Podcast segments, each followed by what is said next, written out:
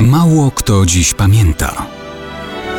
Datownik historyczny prezentuje Maciej Korkuć.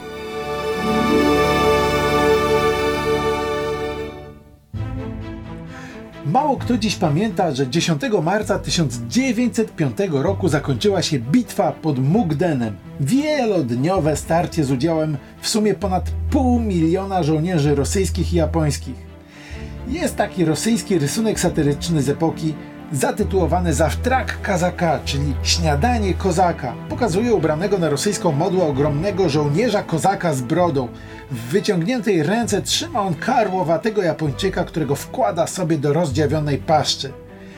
Cała ta wojna miała być takim lekkim śniadankiem dla Rosjan. Mukden to było kolejne starcie rosyjskiego generała Aleksego Kuropatkina i japońskiego dowódcy marszałka Iwao Oyamy. Kilka miesięcy wcześniej odbyła się bitwa pod Liaoyang. Duże straty, nieudane natarcia obu stron, chociaż zwycięstwo lekko ze wskazaniem na Japończyków. Kuropatkin musiał się wycofać do Mukdenu, pozostawiając kluczowy port Artur bez żadnego wsparcia. Ten kapituluje na początku 1905 roku. Japończycy łączą dzięki temu siły. Jednostki spod Port Arthur dołączają do reszty armii Oyamy. Teraz dowodzi on wszystkimi siłami lądowymi Japonii. W sumie ma ponad 270 tysięcy ludzi.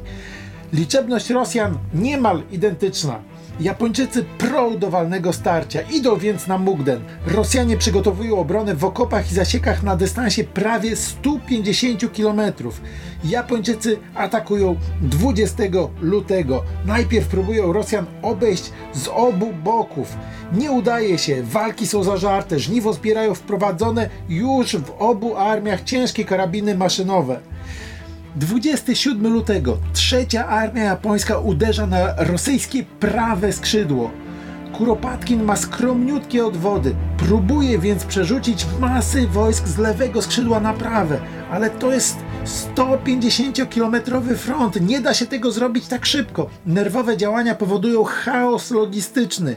Wtedy Oyama wykorzystuje zamieszanie i rzuca właśnie na osłabione lewe skrzydło swoje odwody. To powiększa bezład po stronie Rosjan.